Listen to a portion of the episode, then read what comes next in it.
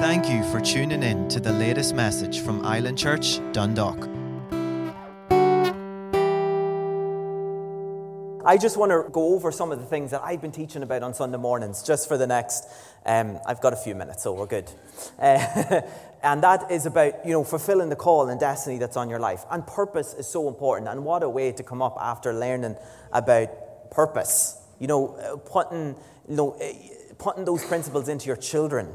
But there's things that we even need to learn ourselves, and that is about our purpose and our destiny for our lives. And you know, I've been emphasizing a lot over the past couple of weeks. This, I, doing this this past couple of months, and I'm go, like I have written on the top of this conclusion, but this conclusion could also be another four weeks. So um, we'll see what way the Holy Spirit wants to go with it. But there's just a few things that have been just so heavy on my heart concerning these things, and that's stuff that I've been looking at was you know how to be sensitive to the leading of the Holy Ghost. And that's something that we teach. It's our core, one of the core values in this church is how to be led. And we teach people how to be led and for us to follow God's plan for our lives. And you know, when the Lord started, put, uh, put these things on my heart at the beginning of the year, it was very much like that's when a lot of these things began to stir on the inside of me. Uh, when, and these things started to rise up, and the Lord started speaking these things to me, was at the turn of the year there in, in the, this new year. And it was that we, we need to do more. Amen? We need to do more. We need to press in more. We need to, you know, apply our faith more. We just need to do more. We need to do more and become more aware of the critical times we're living in. And you say, why is it critical? It's critical because we have so much to do. It's critical because you only have to go out in the world and look at what's going on around you. It's a critical time we're living in. We've so much to do, and there's still so many people to be reached. Church, that's the Great Commission, yes, is to reach the world, to go out into the world and preach the gospel. That is our generic call. We should all be doing that. And you hear me say that every week. I've been teaching about these things. I'm not talking about the call, so to speak, is different than, than each other. Our call is all the same, and that is to reach the world, to reach the lost with the gospel. Okay, you can do that in your nine to five. You can do it, you know, just as much as I'm doing it, and this is my full time job is doing those things. You know, that is your call. Everyone has a specific destiny and a specific plan that might not look the same as everybody else. And that is the ones that have been pre appointed by God. Isn't that good news? God has pre appointed a destiny for you. He has pre planned, He has it, He has the path. Not only does He have it, does He have the plan for your life, church, He also has mapped the road out for you to get there. He has mapped the road out for you to get there. You see, we don't always stay in that road because that's we fail to do our part. Or we go, we think we have a better way. We were looking at King Saul and King David over these past couple of months and how we can take the applications from their lives and apply it to our lives and see that there's big differences there. And we looked at Saul and how he had a call in his life, but he didn't stay on that road. He didn't stay on that path. We are to fulfill God's plan for our lives, nobody else's. Not somebody else's plan. We're, you're to fulfill our plan, your plan, your individual plan, not somebody else's. We all have a part to play. We will be most effective as the body. We will be most effective if we work as a body. You know, we're a body, a body of Christ. And we'll be most effective as the body if we're all doing what we're called to do. Okay? Just look at it as the human body. Turn with me to Romans really quickly. Romans chapter 12. And in verse 4, it says, and again in the Passion Translation, just because it pulls out a few words here, it says, In the human body there are many parts, and, and in the human body there are many parts, each with a unique function. Organs, everything, each have a specific function. One cannot function as the other. One cannot be the other because that's not the way it's designed to be. We can't be somebody else because God has designed you to be you. Okay? And so it is in the body of Christ. For though we are many, we've all been mingled into one body in Christ. This means that we are all vitally joined to one another, with each contributing to the other. Okay? Christ is the head of the body, and we are the body, right? We all have our own part to play. Think of the human body. If the human body is not, if a particular part, organ, limb, anything of the human body is not functioning the way it is designed to function, the other body will feel it. The other body, the rest of the body will feel the effects of it. The rest of the body, let me put it this way, will not be functioning to the best of its ability or to the best as, of what it's designed to function as. Okay? Just like the body of Christ. If so many people are leaving their job to somebody else, if so many people are thinking they've all the time in the world, if so many people are running after chasing somebody else or something else instead of doing what God called them to do, the body is going to be less effective. Can we see that today? In the body of Christ, can we see those things? Has, has the church as a whole, not this church, has the church in a whole got away from things? And you know, church, we, we say those things. Nobody's perfect. We all have lessons to learn. We all have things to remind ourselves of, okay? But there is, it is vitally important that we get back to knowing what God has for our lives and focusing on that. We hinder our call, and that's what I've entitled these, this whole series is hindering your call. And except you can't just expect the call of God to fall in your lap and expect God to do everything for you. No, we have a job to play, and that's we've a, we've a job to do and a part to play, and that's what I was discussing there about when God st- started stirring these things in my heart was we hinder that in certain things that we do, and we've looked at all these things. We hinder the call if we fail to obey God and prepare. As you walk in obedience to God, your failures and your mistakes, which have hindered you, which may have hindered you from walking in the Spirit, won't be able to keep what the Lord has ordained for you from coming to pass. That's good news. Nothing will be able to stop you if you're walking in obedience, if you've been led by His Spirit, if you're willing, if you're that vessel that's set aside for Him and you're ready to go to do His work. Nothing can stop you. Nothing can stop you. It may try to, the weapon may be formed, but it won't prosper. It didn't say it won't be formed. It didn't say things weren't going to come against us, but it won't prosper. It won't prosper. You know, David was somebody we looked at a lot, and he had, had to get his heart right again before God and finish what it was that God had for him to do. And you know, David, what part of David's job, speaking just as like we've just heard about raising the next generation, a part of David's job was to get Solomon ready for his call, was to raise Solomon. And let me tell you something. You heard me talk about the mistakes in David's life, particularly his adultery just to point that out, okay? Just to use that specifically. Bathsheba was Solomon's mother. Did you know that? Okay? In, Solomon was conceived in wedlock, okay? It wasn't that adulterous relationship. It was in wedlock, because later, remember, we discussed he took her as his wife after he killed Uriah, okay? Solomon was conceived in that relationship right, between David and Bathsheba. From the same woman that's, that he sinned with and messed up with, from the same relationship that nearly destroyed him. How God can turn situations around to produce something great. Church. How God can take your biggest mistakes and make something great out of them. We just heard about Solomon. He was the wisest man to ever walk this planet. He was the one that built the temple. He was the one that built. David didn't see that in his, in his time, but he had a part to play in getting the legacy ready, in affecting the next generation. But he had to get his heart right and a lot of those things before he could do those. And part of that job was to raise Solomon up and to get Solomon ready and to give everything that he learned, everything that he knew, everything that the Spirit revealed to him, even regarding building that temple, he had to pass on to Solomon. I won't see that, but son, you're going to do it. God can turn anything around. But once we are willing and obedient, once we come to ourselves, once we like strip everything back, David had to do something first. Remember, he had to repent.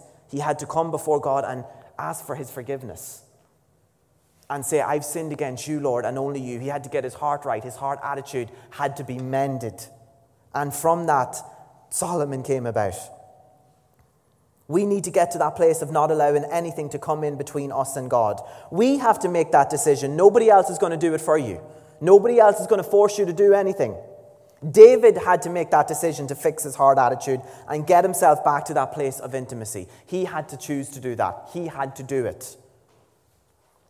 From this, he and his family had consequences they had to deal with, and we looked at some of these things, but he corrected his heart and he was able to continue in what God had called him to do. Why?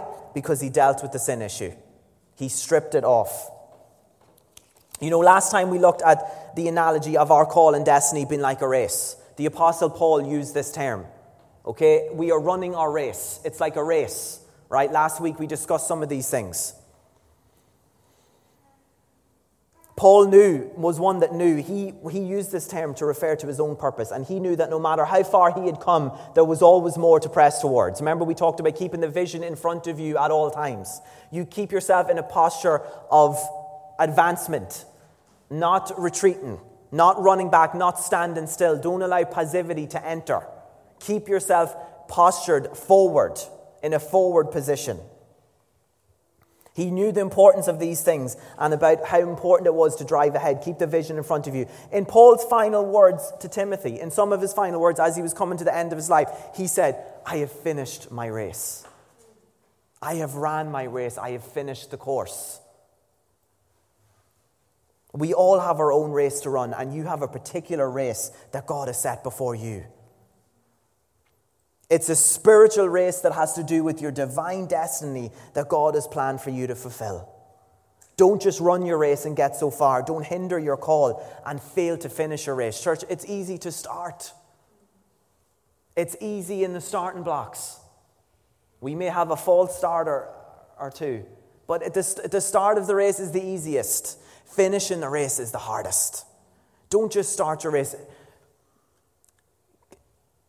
It's fair to say that you can see the starting lineups in the, uh, in the church packed with people, full. But once you get midway, once you start to see the finish line, is there as many people in the race as what they did when they started? Or did so many people fall away? Did so many people fall to the side, go to one way? There will be temptations and trials. There will be opportunities to try to get you to lower your intensity of seeking after the Lord. Don't lower that intensity. Don't lose the momentum. Keep the momentum going and keep your eyes fixed ahead. And I just want to spend a few minutes talking about this scripture that God put in my heart. And I couldn't get off this scripture all week. All week when it came to talking about these things, the Lord was just pouring things out and showing me things through this verse. And it is so important and it is so it can so easily be applied to what we're talking about. Turn with me to Hebrews chapter 12. And this is coming right this chapter is coming right after talking about chapter 11, the heroes of the faith. The Old Testament faith, the the Old Testament saints and their faith.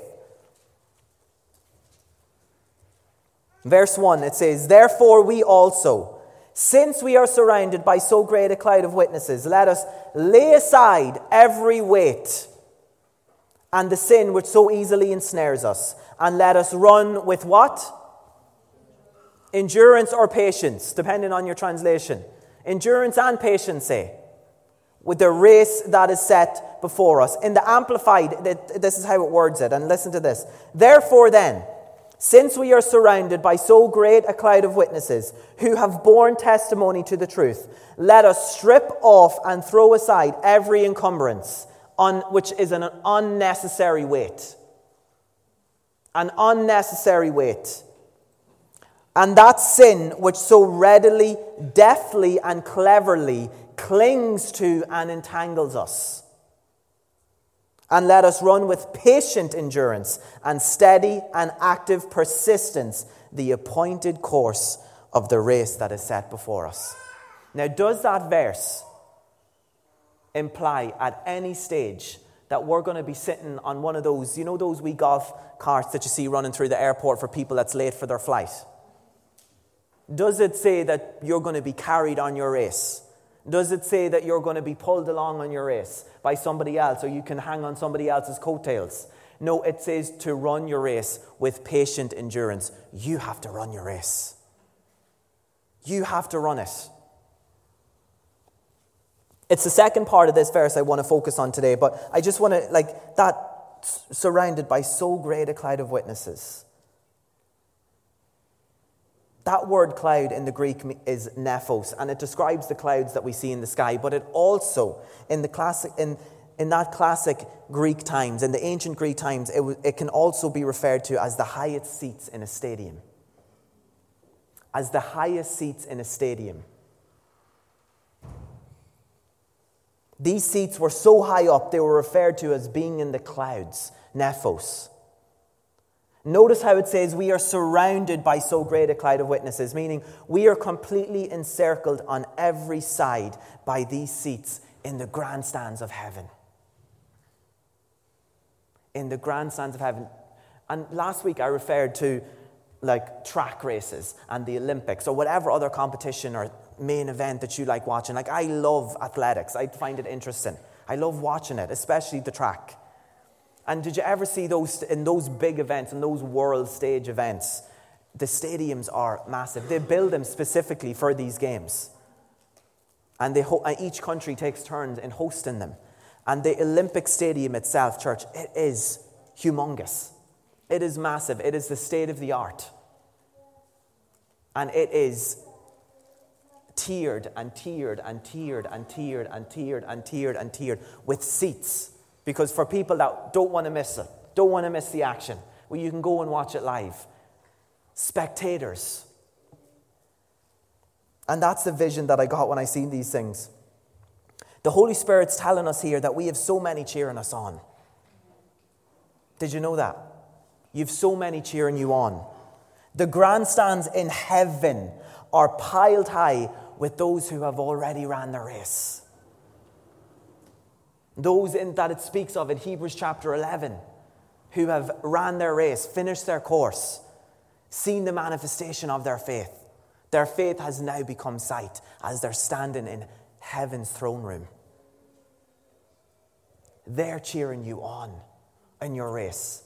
You're surrounded by so great a cloud of witnesses. That's just not when we get to heaven. They're cheering you on. Now, they're interested in the spiritual things, the spiritual achievements, the spiritual milestones that you're reaching. Jesus said it himself when, when somebody is saved, heaven rejoices. They know, church. They know because it's spiritual. They might not know when you buy your house, when you sell your house, or what's going in the natural, what's going on in the natural things in your life.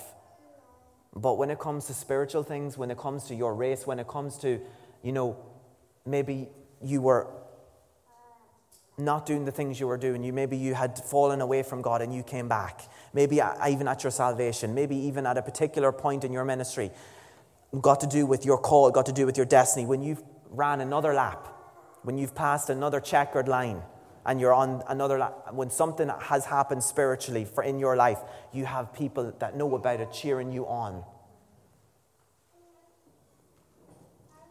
We are not the spectators and we shouldn't be off to the side wasting time. We are in the middle of our race and we need to keep that intensity and keep our eyes on the finish line. Keep your eyes on the finish line. With every obedient step and leap, and it has to be an obedient step and leap because we covered this in one of the weeks. You can be moving and moving nowhere. You can be moving and moving in another direction where God doesn't want you to go. Okay, but with every obedient step, which implies that when you are doing what He is telling you to do, when you're going in the direction that He's telling you to go, with every leap, we have a host of people rooting for us who have already fought the good fight. What an encouragement. Heaven is rejoicing as you take those leaps towards the things of God. You have loved ones that have already gone home to be with the Lord, they're cheering you on. They're cheering you on. Regarding the race we're running for God, we have things in our lives that can slow us down and trip us up. Like that's what it says in this verse.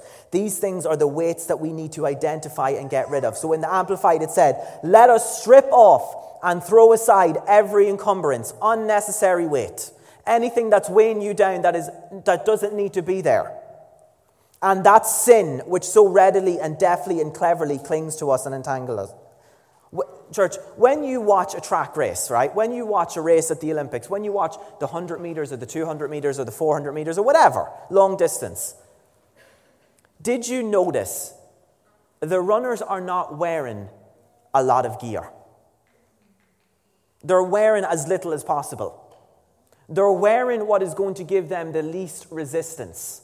They're not wearing an overcoat at the start of the race. Even when in the colder climates, they're wearing skimpy track clothing, right, that clings to them. that gives them the least resistance. They're wearing the appropriate gear, they wear what is necessary. They certainly don't wear anything heavy or something that will slow them down. You know, and that's another thing. The runner starts and finishes the race in that gear. They start it and finish it. They don't start it with an overcoat. They don't start it with something heavy, get 50 meters in, and then chuck it off. They start it and they end with that same clothing.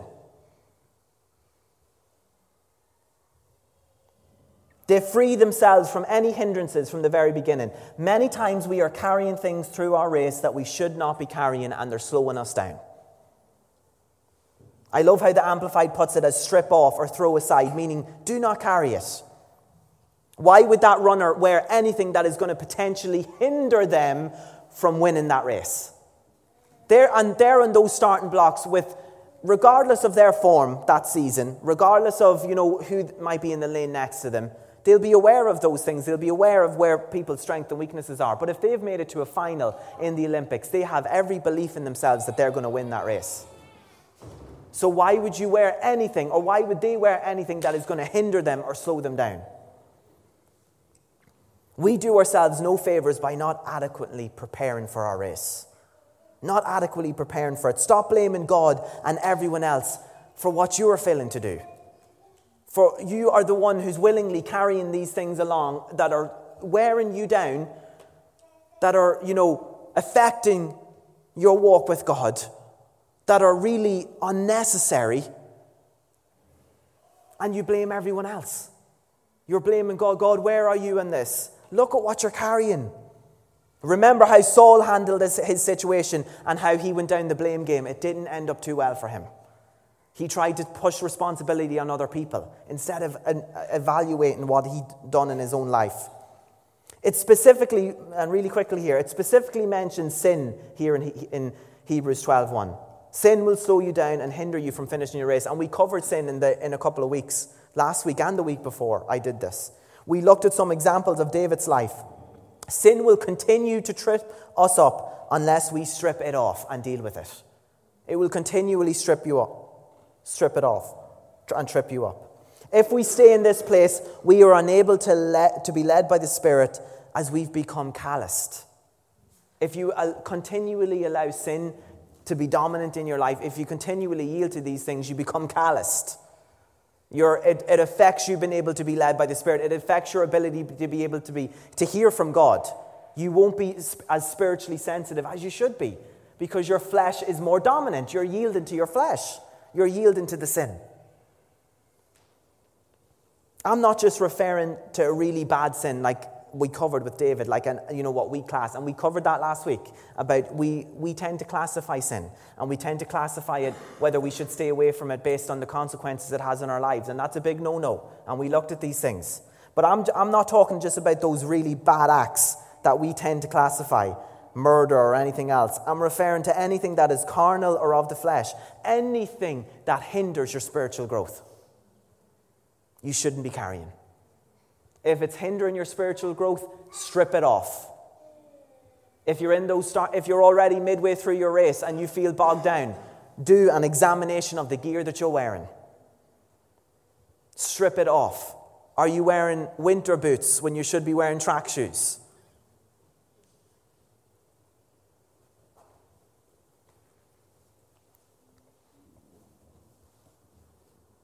if we continue to yield to these things, they cling to us and entangle us. And I love that description it gives in the Amplified. Like it says, just like it would wrap around your feet when you're trying to run. Can you imagine how difficult it would be for the runners that have something clinging to their feet? That's what that sin does. That's what those weights do. They come into your life and they entangle you.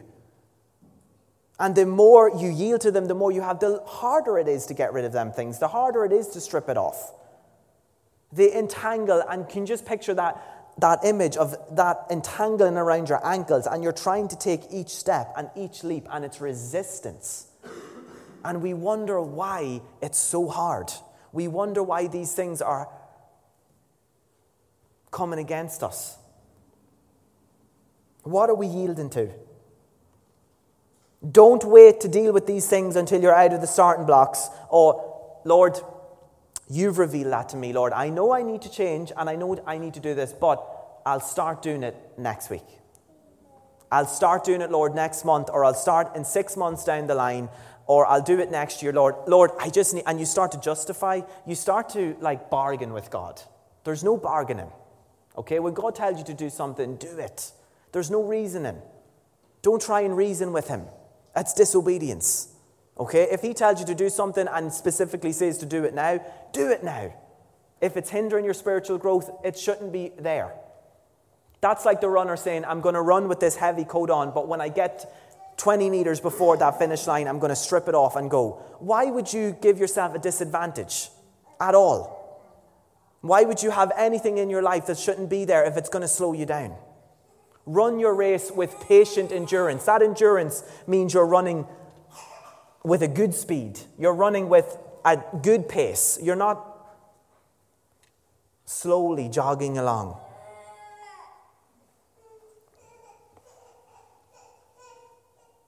Do it before it causes you to drop your intensity or lose momentum.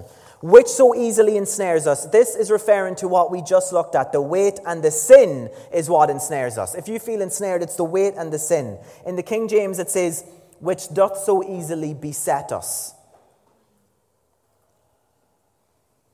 And that's from the Greek word euperistatos. Okay? And it's a compound word which is made up of three words, but it can be translated as easily encircling. Easily encircling. Some translations have it as this. You know, and I, I somebody I heard t- doing these uh, said, said about this verse said it can be translated as um, which doth so easily environ us, referring to your environment. Referring to your environment. Just like I was saying about not waiting to strip these things off and how important it is, the reason why sometimes it could be why we wait is because we have become so used to it that it's part of our environment. We live there, that we don't even recognize it. And that's what it comes back to that calloused feeling. It has become your environment. You've accepted these things for so long that it environs you. It is your environment. You don't even recognize it. You're living there. Where does Psalm 91 say we should be living? In the secret place of the Most High. We dwell in His secret place. We dwell in that intimate union with Him. That should be our environment. That should be our environment. Don't get so used to something that slows your spiritual growth, whether it be sin, whether it be anything that ensnares you. Don't get so used to it that you even are failing to recognize what it is. That's dangerous. That you're recognizing the harm it's doing to, the, to your race. It's become your environment. You've been in it for so long, you live there. It's slowing you down. Get yourself in a place where you will hear more of God's word. Get yourself to a place where your spiritual growth is flourishing here in, in that place of prayer, in that place of seeking Him, in that place of hearing His word, getting around like minded people. The Holy Spirit will reveal areas to you if you ask Him. If you, if you, if you need help, if you realize that maybe there is stuff slowing you down and you need help identifying things, He will help you. Ask the Holy Spirit to reveal it to you. But you need to be willing and obedient when He does. Listening, willing, and obedient. Use the same feet that you walked right into it to walk back out. Stop waiting for somebody to come and get you. you if you're uh, use the same feet that you walked into the sin to walk out of the sin, to walk out of the environment, get up and walk out. If it's causing you to, if it's hindering your growth, if it's hindering the call of God that's on your life, get up and walk out. If that environment is hindering you, walk out. Walk away. Run away from these things, especially if you're susceptible to specific temptations. Don't even go near them. Stay away. Notice how we do these things. Nobody else is going to do it for us. Take the heavy jacket off and throw it aside. Take the encumbrance off, strip it off. The devil will always try to get you out of your own lane And that's why I said that at the beginning. It's very important to run your own race. You know, each of those runners, they have their own lane. If you infringe on somebody else's lane in those major competitions, you're penalized. You have to stay in your lane. Stay in your lane. The devil will always try and get you out of your lane. Why? If he can do that, he can continue to distract you and pull you further away from the finish line. You know, see, the grandstands are over here on the sides. All these spectators are over here on the sides, on this side and that side, and you're running the race. It's normally in the center of the track. And if he can get you over to the side, slightly out of your lane, not only when you look at it as in from the body perspective, like we spoke about, you're starting to hinder other people's because you're now in their lane. The body's less effective. And then he continues to pull you. He's distract you, distracting the other people around you, and he starts to pull you over to the side, which is further away from that finish line. More distractions. We have to be wise to his devices, and we do this by being sensitive to the Holy Ghost. Remain sensitive to the Holy Spirit by pressing deeper. And that's the whole, the whole basis of this series that I've been teaching is pressing deeper, doing something about it, learning more about him, getting more intimate with him. Always focusing on the vision ahead. Jesus said, His yoke is easy and his burden is light. We, if, you, if you have something that's heavy, it's not from Him. Okay? There will be certain, and let me just add there as well. With the call of God on your life, there, a certain weight comes with that. It's a weight of responsibility. Okay? But it's not a weight that you can carry, and it's not a burden that will break you. Okay? It is not something that ensnares you and that traps you and slows you down. It empowers you. Okay? It is a weight, but don't confuse those things. If you start to feel more responsibility as you step into that call of God in your life, don't run away from those things. Embrace them. Lean on the Holy Ghost to be your source of strength. Lean on the Holy Spirit to guide you through. Okay, stop doing things on your own strength. That's when it becomes a problem. When we try and do it and we make it all about us. And we talked about those things when it came to Saul and David. Many times we run into difficulty not because of the plan and purpose that is on our lives, but because we have failed to do our part and strip everything else off that hinders that call.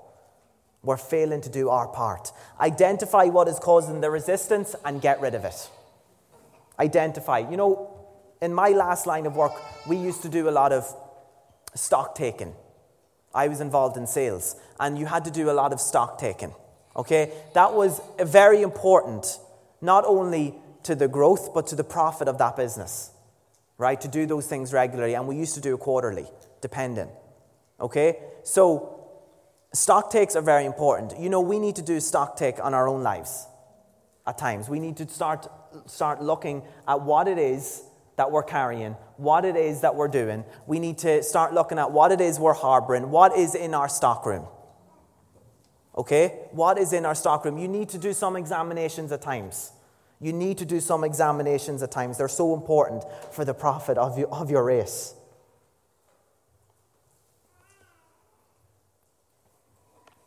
I'm just figuring out now where to go from this, and Sharon robbed all my time.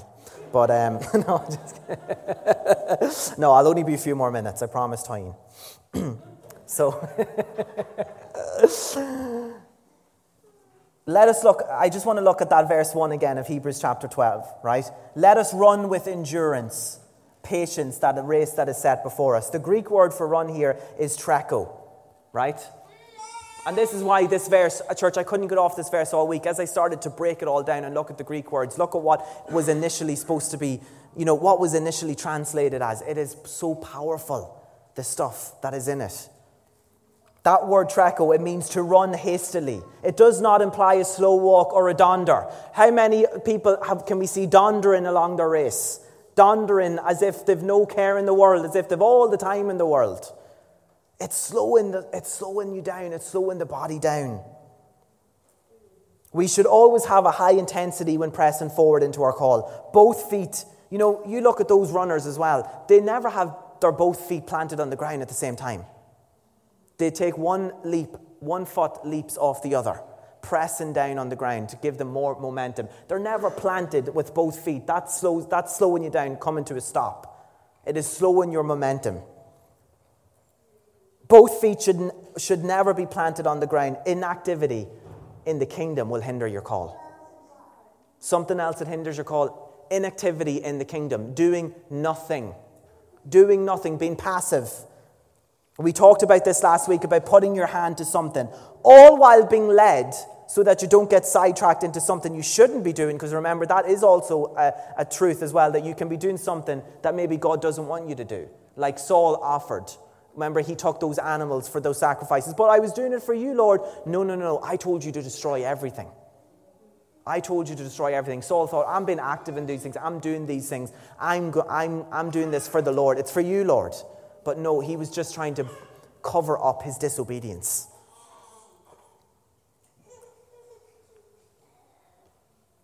Take, it's not just, you have to be led so that you don't get sidetracked into something you shouldn't be doing, but you're taking yourself out of that passivity and doing something. You're putting your hand to something.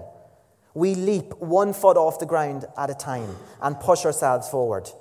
You know, the speed implied here in the Greek translation of this verse is hastily. You don't do it half heartedly, you don't do it just without any effort. You give it your all and pursue with a good momentum. The fact that it tells us to run this way also implies it's not always going to be easy. You know, when you're running, you're pushing with more resistance against what is trying to come against you and slow you down. If you're walking, there's going to be more of that gravity, more of that thing pushing you backwards. If you're running, if you're, if you're standing like th- in this posture, you easily fall back. If you're standing in this posture, you don't as easily fall back. Keep yourself postured forward in that position of running forward. And I'm going to close with this one, with this thought. It's very hard to drive a parked car. It's very hard to drive a parked car. We need to be moving in order to be led. You know, worse, so many of us are sit, standing around doing nothing. Oh, Lord, lead me in what you want me to do. Lead me, Lord. I'm just going to wait here, Lord, and do nothing. I'm going to expect you to come pick me up off the ground and carry me to, to tell me what you want me to do. No, church. Do something. Get involved. Get active in the kingdom. Whatever it may be, pray about it. Ask the Holy Ghost to lead you and put something on your heart. Let Him to show you what it is. But do something. You cannot drive a parked car. You have to be moving in order to be led. Doing something. Be active. Be active. And that's like just like I said in, when we were doing our tithe and offering, that's been really heavy on my heart all week. Is that just be active in the kingdom. Do something. It's a race. We're not spectators. It's a race. And we're running our race with all of our might. Amen? Amen. Let's close with that. Heavenly Father, we praise and we thank you. We thank you, Father, for this opportunity, Lord, to come in and meet with our fellow brothers and sisters to worship and glorify and magnify your name. It's not a social club, Lord. It's not just playing church, playing games. Lord, we're coming with a real purpose, and that is to magnify, to worship, to glorify, to honor your name in everything we do. Lord, we want your name exalted above all else this morning and in and through our lives. So we thank you, Father, Lord, for that opportunity. Lord, we never take it for granted, for the freedom we have to come and worship you, our all in all, our Alpha and our Omega, our beginning and our end our Lord of Lords. Oh, Father, we love you this morning. We thank you, Father, Lord, that we, from what we have received from your Spirit, Lord, what we've received from your word, we thank you for the encouragement we've received this morning, Father. We thank you, Father, Lord, for every single word that was spoken. Lord, that it is seeds planted in our hearts and it will produce fruit. It will not be stolen from the enemy, but it will be on good ground ready to sprout and ready to grow and grow and grow. That one seed, Father, that one bud, it will turn into a forest. It will turn into a forest in our lives with fruit giving you the glory. Nothing to do with us. Nothing about making our name great, but making you great in everything we do. So we thank you, Father. We thank you for your word. We thank you, Father, Lord, for those wee reminders in our spirit that you've given us this morning, that no matter who was speaking, Father, Lord, that you speak to the hearts of the people that needed to hear it. And I thank you, Father, for the faith, for the measure of faith that you've placed on each and every one of us. That whoever needs to act on anything that they heard this morning, that you've been leading them, that bears witness with their spirit, that they will have the boldness to act on it, Lord, and to know that you have their you are looking after them. You are going before us. You are going before us. And everything we do, our road is mapped out. So, as we act as willing vessels, being obedient to you, we take every leap towards our purpose. Just like the Apostle Paul was doing, Father, we take our leap toward that finish line, not getting sidetracked or distracted by the nonsense and the noise around us, but we run with patient endurance the race that you've set before us.